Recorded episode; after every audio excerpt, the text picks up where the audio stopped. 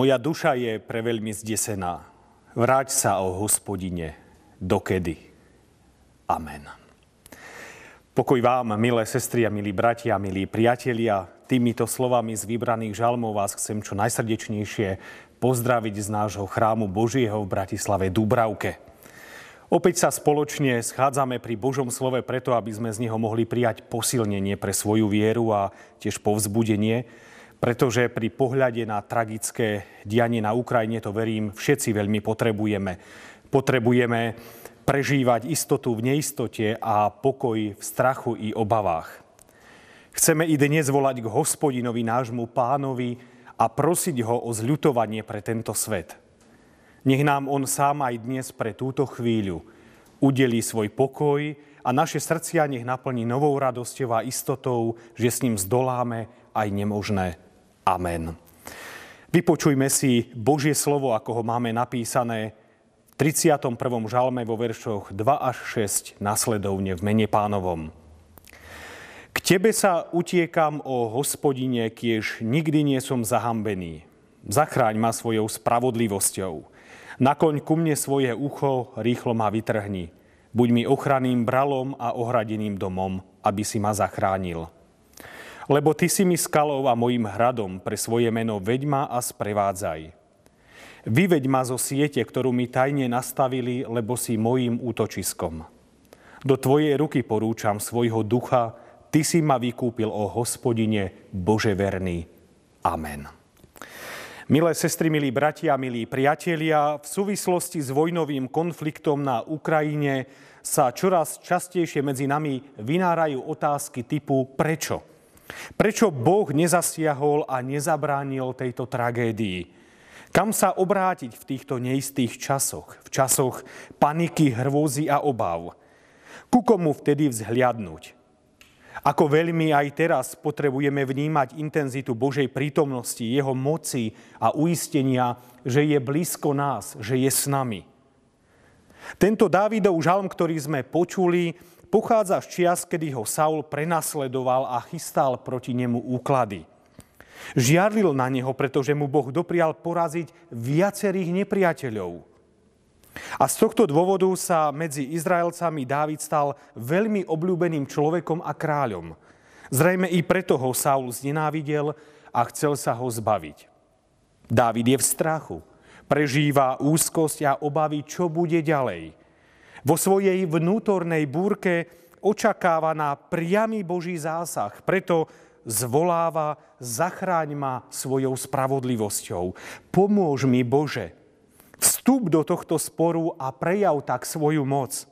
Prekaz plány môjho nepriateľa, nech zvíťazí dobro a mier. Takto nejako aj my, milí priatelia, v týchto dňoch voláme na hospodina, aby zachránil tých, ktorí trpia v dôsledku vojnovej nenásytnosti. V prípade, keď bytostne túžime po Božej intervencii do nejakého problému a Boh by sa rozhodol to vyriešiť po svojom a nie podľa našich vlastných predstav a očakávaní, tak naša viera v Neho môže postupne otupieť, či ju môžeme dokonca i stratiť. Koľko je prípadov, takýchto ľudí, ktorí na modlitbách zápasili o uzdravenie svojich blízkych z rakoviny alebo z inej nevyliečiteľnej choroby. Alebo sa modlili za vyriešenie rodinej či manželskej krízy a nič sa neudialo. Respektíve Boh sa akoby odmlčal. A víra týchto ľudí časom ochladla a prestali Bohu dôverovať. Podobne i my sme neraz v pokušení zvolať Bože môj, Bože môj, prečo si ma opustil? A Dávid ďalej hovorí, lebo ty si mi skalou. Ak je Boh našou skalou a silou, potom i my môžeme dúfať, že nie sme sami. Koľký z nás sme boli v ťažkých skúškach, koľkokrát sme vnímali, že to už nezvládneme, že to proste nedáme. A zrazu sme boli svetkami, ako nás Boh nenechal samých, ako nás On posilnil a dodal novej odvahy. Izaiáš hovorí, že tí, čo očakávajú na hospodina, dostávajú novú silu. A takto nejako to vnímame pri tých, ktorí sa rozhodli bojovať za svoju vlastnú krajinu a ktorí sa len tak ľahko nevzdali a v novej sile a odvahe kráčajú vpred. To nám ukazujú aj médiá, ako sa sami Ukrajinci rozhodli postaviť proti nepriateľovi tým, že svojimi vlastnými telami zabraňujú vstupu armáde a obrneným transportérom. Dostávajú novú silu. Dávid nepochybne prežíval frustráciu, keď zvolal klesnem do podsvetia a smrť mi bude pastierom, ale Boh vykúpi mi dušu z moci podsvetia. Dávid síce narážal na limity svojich možností, ale vo svetle viery vyznáva, že Boh je ten, kto zachraňuje pre väčnosť. Že aj keby ho Saul zlikvidoval a zlinčoval ho, čo je táto síce ľudská beštialnosť oproti tomu, čo Boh zasľubuje svojim jemu verným.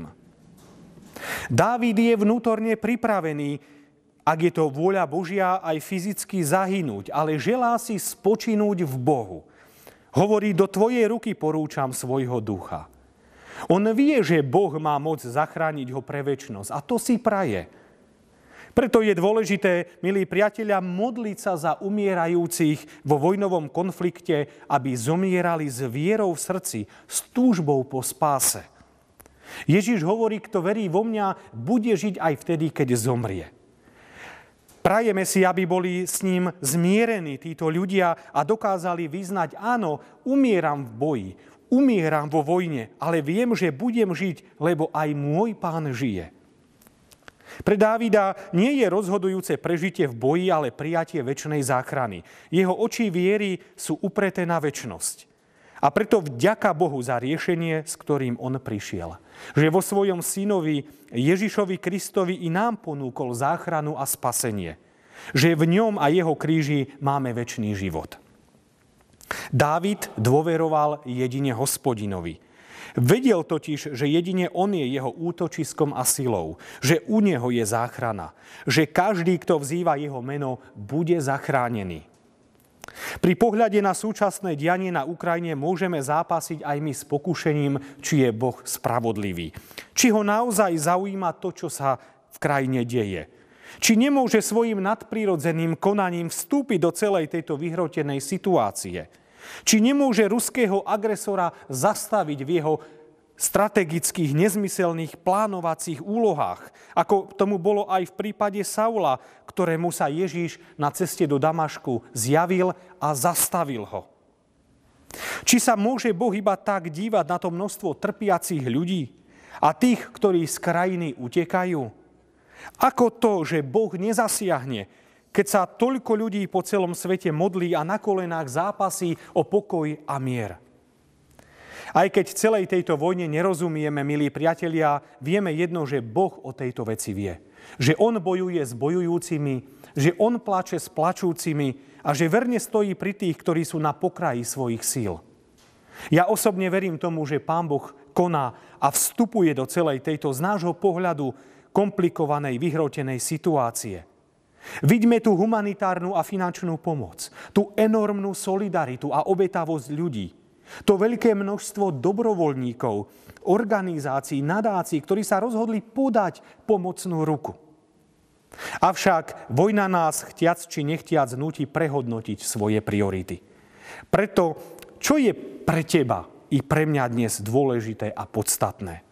Na čom stojí náš život? O čo sa opiera? O aké istoty? Spolíhame sa na urýchlené vybavenie si cestovných pasov? aby sme v prípade hroziaceho sa konfliktu aj na našom území vycestovali do ďalekej krajiny, na iný kontinent? Spolíhame sa na zásoby liekov, potravín alebo financií? Ak vieme, priatelia, že máme takého Boha, v ktorého rukách sú naše životy a tento svet, a ktorý nám dokáže pomôcť a dať novú silu, tak potom oveľa ľahšie dokážeme cez túto strastiplnú cestu prejsť. A preto vás na záver chcem povzbudiť. Nebojme sa. Pretože máme mocného Boha. On je mocnejší než akákoľvek ľudská zloba a agresia. Jemu patrí posledné slovo a nie človeku. Preto Peter Ježišovi kladie otázku, pane, ku komu pôjdeme? Ty slova väčšného života máš. Ku komu ísť? V tejto strach a obavy naháňajúcej situácii jedine k pánovi Ježišovi. Preto svoju budúcnosť nevkladajme do tohto sveta a jeho istvot, ale ako Dávid do pánových rúk. A tak všetkým nám prajem, aby sme ako Dávid mohli takto zvolať. Požehnaný hospodin, lebo mi predivne prejavil milosť v čase súženia. Amen. Modlíme sa.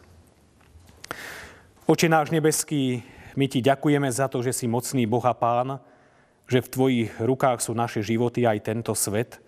Ďakujeme, že aj keď nie všetkému môžeme rozumieť, predsa vieme a veríme, že ty o tom vieš a že máš svoje plány že i utrpenia tohto sveta si dokážeš použiť k tomu, aby tvoje sveté meno bolo oslávené.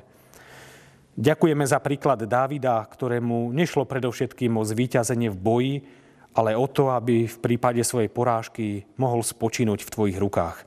A aj my sa vkladáme do tvojich rúk a prosíme, ostávaj s nami v každom čase a neopúšťaj nás.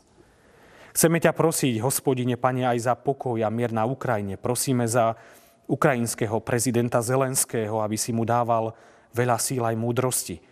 Prosíme aj za ruského prezidenta Putina, aby si ho zastavil a dal mu vidieť, čo zlého a nespravodlivého pácha, aby si ty sám zatriasol jeho srdcom. Ďaká ti, Pane náš, i za to, že naša budúcnosť má svoje smerovanie, že smerujeme k nebeskému cieľu. Ďakujeme za obeď pána Ježiša a za jeho kríž, ktorý nám dáva spasenie, a nový život. Amen.